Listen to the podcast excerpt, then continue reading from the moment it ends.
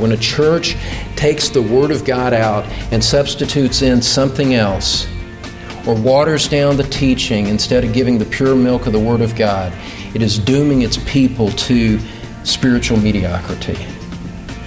And they don't even know it's happening. What is the purpose of the church? Is it to have our needs met? Is it a place to socialize on Sunday? Is it to entertain?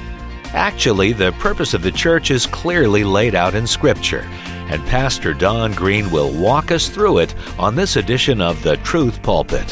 Hello, I'm Bill Wright, and today Don continues the series Titus God's Glorious Plan of Grace. Don, in too many churches today, the congregation is simply not being taught the biblical purpose for the church. Well, Bill, I think that fits in the category of sad but true. I know that it's a constant burden on my heart to have a church that manifests the true purposes that Christ has for his people. And we need to be leading men to Christ. We need to teach biblical truth. And we need to proclaim our future hope in Christ that this world is not what we're living for. We're living for that coming day when we see our Savior face to face. We're going to look at all these things and more in the days to come as we study together on the Truth Pulpit. Have your Bible open to Titus chapter 1 as we join Pastor Don Green now in the Truth Pulpit.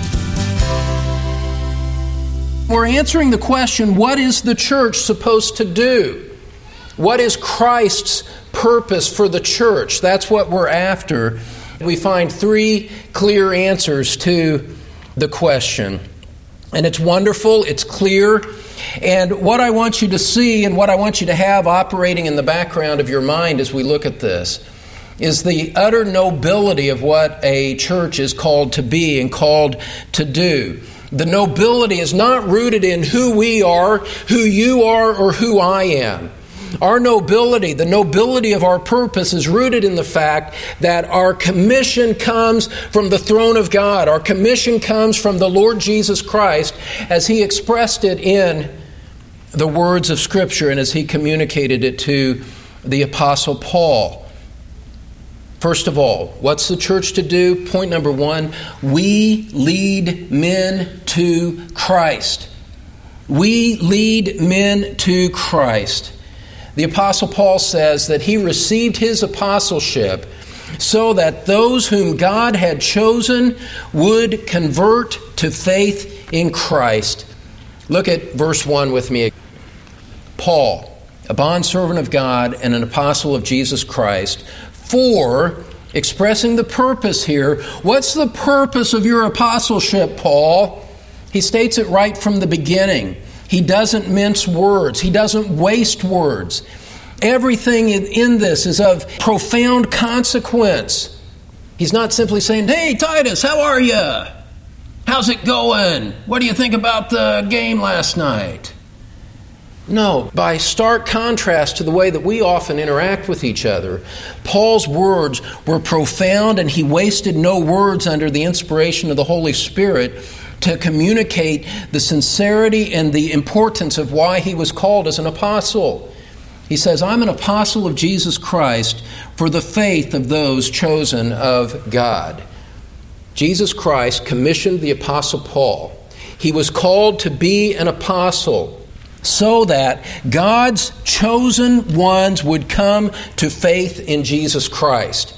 He was an agent. He was a representative. He was a legate of the Lord Jesus Christ. He was sent on a commission to accomplish a particular purpose, and that was to bring the chosen ones of God to faith in Jesus Christ.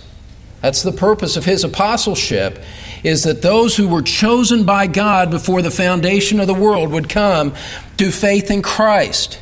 He's describing the fact that he was appointed to preach, to teach, to write, so that there would be a personal, believing response to Christ by those who repent when they hear the gospel. He wasn't a man sent to the entire world, as it were, to address world problems on a world political stage, even though the Apostle Paul had the, the mind and the training in order to engage that kind of discussion. No, No, his purpose was much more narrow. It was focused. It was directed toward the spiritual object to further and advance the redemptive work of Jesus Christ on the cross. That was why Christ sent him as an apostle. It wasn't for temporary reasons, for temporal reasons. It was for the spiritual purpose of advancing the work of Christ. And you can see this clearly in Christ's commission to Paul in, in his own words. Turn back to Acts chapter 26. This will clarify it for you. Christ sent Paul to be an instrument of leading people to faith in Christ, saving conversion in Christ. Look at Acts chapter 26, verse 15. You remember Christ appeared to Paul on the road to Damascus, stopped him in his tracks while Paul was going to persecute the church. The Lord was about to appoint him to be an agent of furthering the work of the church. Remarkable. Verse 15, we'll pick it up mid story. Paul is speaking here, and, he's, and he says this I said, Who are you, Lord? And the Lord said, I am Jesus whom you are persecuting. But get up and stand on your feet. For this purpose, oh, purpose. That's what we're talking about here today. We're talking about the purpose of Paul's apostleship, and now we get it straight from the Lord Jesus Christ. Paul, here's the purpose for which I have appeared to you. What I'm showing you from Acts chapter 26 is that this is consistent with what we see in Titus chapter 1. We're letting Scripture interpret Scripture for us. Jesus said, For this purpose I have appeared to you, to appoint you a minister and a witness, not only to the things which you have seen, but also to the things in which I will appear to you, rescuing you from the Jewish people and from the Gentiles to whom I am sending you. Here it is, to, for this purpose, to open their eyes so that they may turn from darkness to light and from the dominion of Satan to God, that they may receive forgiveness of sins and an inheritance among those who have been sanctified by faith in me. Jesus tells Paul, Paul, there's an entire Gentile world that is alienated from God. They are under judgment. They are in spiritual danger. And we see that he points he appoints paul i am appointing you so that you can go and teach and preach that you can reveal the gospel to them so that they will turn away from that and be saved to find the forgiveness of their sins. And we see in this that God is a saving God who wanted to redeem people from every tribe and tongue God, loving, God, gracious, God, reaching out to people who had no claim upon Him. God, loving, gracious, merciful, reaching out to those who were deserving only of His judgment. Who did He have in mind? Look around in this room. You were part of the story, you were part of the intention of God. You were part of that unredeemed mass of humanity, under judgment, guilty, not seeking God, not loving Him, not interested in the things of the Word of God. And in the great purposes, the great mercy, the great goodness of God, he sent someone, something, some book, some person, some message to you so that the message of the gospel would be delivered to you and that the Holy Spirit would take that message and, and give life to it in your heart so that you would respond and come to faith in Christ and be saved. This is the purpose of the apostleship that was given to Paul was so that that ministry would take place. That conversion story would be repeated multiple multiple times, both in Paul's life and in the wake of his ministry that would follow. It was so that men would come to saving faith in Christ. And if Christ had not sent Paul to accomplish that, if he had not sent the apostles on that mission, you and I would all be miserably lost with no hope no hope of eternal life, no hope of forgiveness, simply in chains, bound in darkness, never to find light, never to find freedom, never to find release. Guilty. lost and condemned. And as it were, the Lord Jesus Christ sends the Apostle Paul with the key to unlock us from that dungeon, to unlock us from that darkness, and to unlock us from those chains. This is the ministry that Christ sent Paul to accomplish, to advance the gospel amongst those whom Christ had chosen before the foundation of the world. This is wonderful. This is marvelous. Paul was sent to lead men to Christ. And we have to understand the narrow, deep, profound purpose of that apostleship so that we would understand the narrow, deep, profound purpose that is ours as a church. We're not trying to change the world. We're not trying to change the political climate of the United States of America. What kind of mission would that be? What would that mean for the rest of the world if we were sent simply to change the American political culture? That's not a transcendent message. That's a time bound cultural message that has nothing to do with God's saving intentions toward the entire world. Christ sent Paul on a spiritual mission to lead men to Christ. Look at 2 Timothy. We see this being interpreted for us in another passage of Scripture, 2 Timothy chapter 2, verse 8. 2 Timothy chapter 2 verse 8. Everything is secondary to the gospel. Let me say that again. Everything is secondary to the gospel. Our lives are secondary to the gospel. That's why martyrs gladly shed their blood to uphold the name of Christ. Our lives are secondary to the gospel. Material wealth, uh, worldly fame, it comes and goes. It's secondary, it's passing, it's temporary, and therefore we don't devote our highest energies and greatest thoughts to the pursuit of things that are tied to this world. 2 Timothy chapter 2 verse 8. Remember Jesus Christ, risen from the dead, descendant of David according to my gospel, for which I suffer hardship even to imprisonment as a criminal. But the word of God is not imprisoned. For this reason, I endure all things for the sake of those who are chosen. There it is, the same kind of language he was expressing in Titus. For the sake of those who are chosen, so that they also may obtain the salvation which is in Christ Jesus, and with it eternal glory. Leading men to Christ, leading men to salvation was the purpose of Paul's apostleship. And beloved, nothing has changed. That's the purpose for the church today as well. Our goal, our desire is to preach and teach so that men would come to faith in Christ and be rescued from the darkness in which they are enveloped to rescue them from the certainty of eternal judgment which will be theirs soon if they don't repent and believe in Christ. And so, just as Paul's goal was to lead men to Christ, that's the goal that we inherit at Truth Community as well. That's our purpose. We preach the gospel freely to all men, without distinction. To anyone who will listen, we proclaim Christ as the Savior of sinners. Some who hear that message will repent and believe in Christ.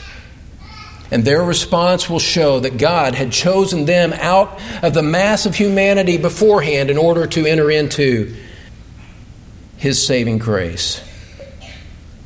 Why do we exist?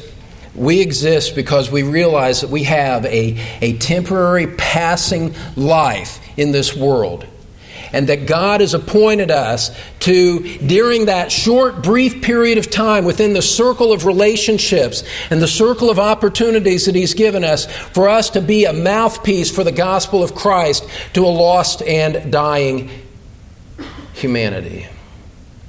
Whether God gives us a small circle or a greater circle, we are unaffected by the breadth of our ministry. We just want to be faithful to the calling of our ministry, which is to lead men to Christ. That's why we exist. We realize that there are going to be political injustices that are never corrected in this life. We realize that we will always have the poor with us. There is always going to be poverty around us. We can't fix that. That's not why we're called. It's part of the fall. We focus on the main thing which Christ sent us to do, which is to preach the gospel. Sometimes along the way, we'll alleviate human suffering as we do that, but that is not why we exist. We have a purpose that no other institution on earth has, and that is to proclaim the gospel of Christ. Listen, if we don't do it, if we as the church, if the people of Christ don't preach the gospel, not, no one else will. There will be other people to pick up some of the problems with poverty. There will be people to deal with political issues that are interested in that kind of thing. But as a church, as an institution, corporately, what do we do? Our focus is the gospel. And we leave earthly problems to others because we realize that if we devote ourselves to that, we're going to take our mind off the spiritual purpose for which we've been appointed to fulfill. That's our goal at Truth Community. We want to lead men to Christ that is supreme in our affection because it was supreme in the elevation of importance to what Christ gave to the Apostle Paul to do. Now, that's the first purpose of the church. Secondly, secondly, related to that, we not only lead men to Christ, but secondly, we teach biblical truth. We teach biblical truth. Paul was appointed for that purpose. Look back at verse 1 with me again. Verse 1, I love this. Paul, a bondservant of God and an apostle of Jesus Christ, for the faith of those chosen of God, that's what we just looked at, and he joins it together. He says there's something else in mind here. The faith of those chosen of God and a second purpose he lays out for us by the simple three letter word in English, and. The knowledge of the truth which is according to godliness. See the dual purpose. Paul is an apostle for the faith of those chosen of God, and secondly, to be an instrument of the knowledge of the truth which is according to godliness. Now, watch this. This is really, really important. This very phrase right here explains why we put at the center of our Sunday services the teaching of the Word of God. This is why we do what we do. It's laid out clearly and plainly in Scripture. Paul was an apostle for the faith of those chosen of God and the knowledge of the truth which is according to godliness. Beloved, what you have to see is that biblical instruction Biblical instruction is central to the church's mission. We teach because it's what God commands. And you see that carried through in what Paul said to Titus elsewhere in the letter. The purpose of teaching, the centrality of instruction. Look at Titus chapter 1 verse 9. As Paul is laying forth the qualifications for leadership in the church, he says that these men must be those who hold fast, verse 9, they hold fast the faithful word which is in accordance with the teaching, so that he will be able both to exhort in sound doctrine and to refute those who contradict. If you want to find a biblical church anywhere, you need to ask yourself the question are they teaching the Bible? Are they exhorting in sound doctrine? Are they explaining the doctrines of the Bible so that men can understand it, so that the people of God can understand it? Are they refuting those who deny central doctrine, central teachings of the Scripture? Is there a positive and negative tone to their teaching? This is what the Bible says. Some men say this, this is wrong, and here's why from the Bible. That is central to the mission of the church that is central to the teaching mission of the church. Look at what Jesus said just before his ascension, Matthew 28, verse 18. Jesus came up and spoke to them, saying, All authority has been given to me in heaven and on earth. Okay, this is authoritative. This is a, this is a declaration of sovereign purpose with what he is about to say. The disciples are gathered around him. By extension, we are gathered around him and say, Jesus, what would you have us do? Jesus, you know what Paul did when you appeared to him? He said, Lord, what would you have me do? I'm brand new to this. What would you have me do? Corporately, we're brand new to this, in a sense. And we look to Christ and we say, Christ, what would you have us do? What's your purpose for us? In bringing us together. Verse 19 Go therefore and make disciples of all the nations. Go and lead men to Christ. Okay? Baptizing them in the name of the Father and the Son and the Holy Spirit. Okay. Verse 20 Teaching them, instructing them to observe all that I commanded you. It's a comprehensive statement. Jesus tells the disciples, Go, you've been hearing me teach for three solid years now. Go and teach them what I gave to you. And that's a lot. Jesus intends for his church to be an instrument of the teaching of the counsel of God. That's why we teach. That's what we have to do. That's what we must do because we are under authority. We don't get to make this up. Look, look, lots of people pull together and make up their own clubs. That's fine. They can gather together, especially in our country. They're free to assemble and do whatever they want to do. You want to have an airplane club? Go have an airplane club. That's fine. You want to be a fan of the St. Louis Cardinals? Good, God bless you. Have a Cardinal fan club. Whatever your interests may be, we say to the world, you can do that. But our purpose, our mission has been defined by the Lord Jesus Christ, and we're under obligation to do what He tells us to do. He bought us with His blood, He redeemed us for His purpose. We're under obligation to do what the one who bought us tells us to do.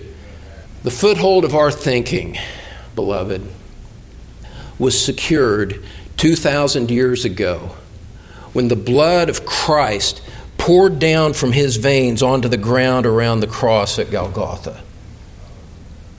He earned, as it were, the right. He earned, he purchased the prerogative to tell his people what to do, and we listen to no other. We listen to no competing voices.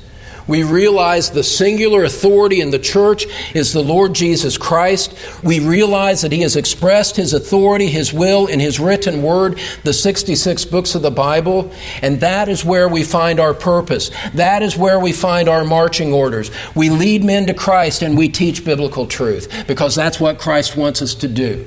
That's all the reason we need. And so, when we come together, when we give the support of our resources, when we give the attention of our minds, we give the attention of our presence to the teaching of biblical truth, we're doing a great and high and noble and lofty task which has been given to the church, which is to explain God's Word, to explain the truth so that it would have an effect on the people of God. And we let no one else we let no earthly men, no unsanctified, unregenerate men try to tell us what to do. They do not have that prerogative. Any more, any more than you and I would have a prerogative to go in to a business on Main Street and say, I think you should do your business this way. owner of the shop looks at you and says, Who are you? Who are you? Did you invest in this business? Have you poured your life and money into this business that I've made? I'll run it the way I want. That's my prerogative. It's my investment, my time, my authority. I'll do what I want. Get out of here, he says. And rightfully so. We have no prerogative to go in and tell a business how to run itself. In the same way, we have to be careful what voices we let influence the direction of truth community. The world will try to tell us what to do. And what I want you to see is, is, is the utter arrogance of that, the utter absence of, of position and prerogative to speak in that way. What does an unsaved man have to say to the church of God? By what right do you speak to us? A church in the apostolic tradition seeks to lead people to Christ and to teach biblical truth. Pastor Don Green will add a third purpose of the true church next time on the Truth Pulpit, and we hope you'll plan now to be with us. Right now, though, Don's back here in studio with us with some closing words. You know, friend, we realize that uh, you may not be close enough to our church to be able to join us as you would like to on any given Sunday. So let me invite you to join us on our live stream that you can find at our website. Sundays at 9 a.m. Eastern Time. And also, we have a midweek service on Tuesdays at 7 p.m. We would love to have you join us in that way. A lot of people do. You might as well be one more that join us for those special studies of God's Word and our church services on Sundays and Tuesdays. Here's Bill with some final information to help you find us. You can find the live stream and more information about this ministry when you visit us at thetruthpulpit.com. Again, that's thetruthpulpit.com. Thanks for listening. I'm Bill Wright, and we'll see you next time for more from the Truth Pulpit.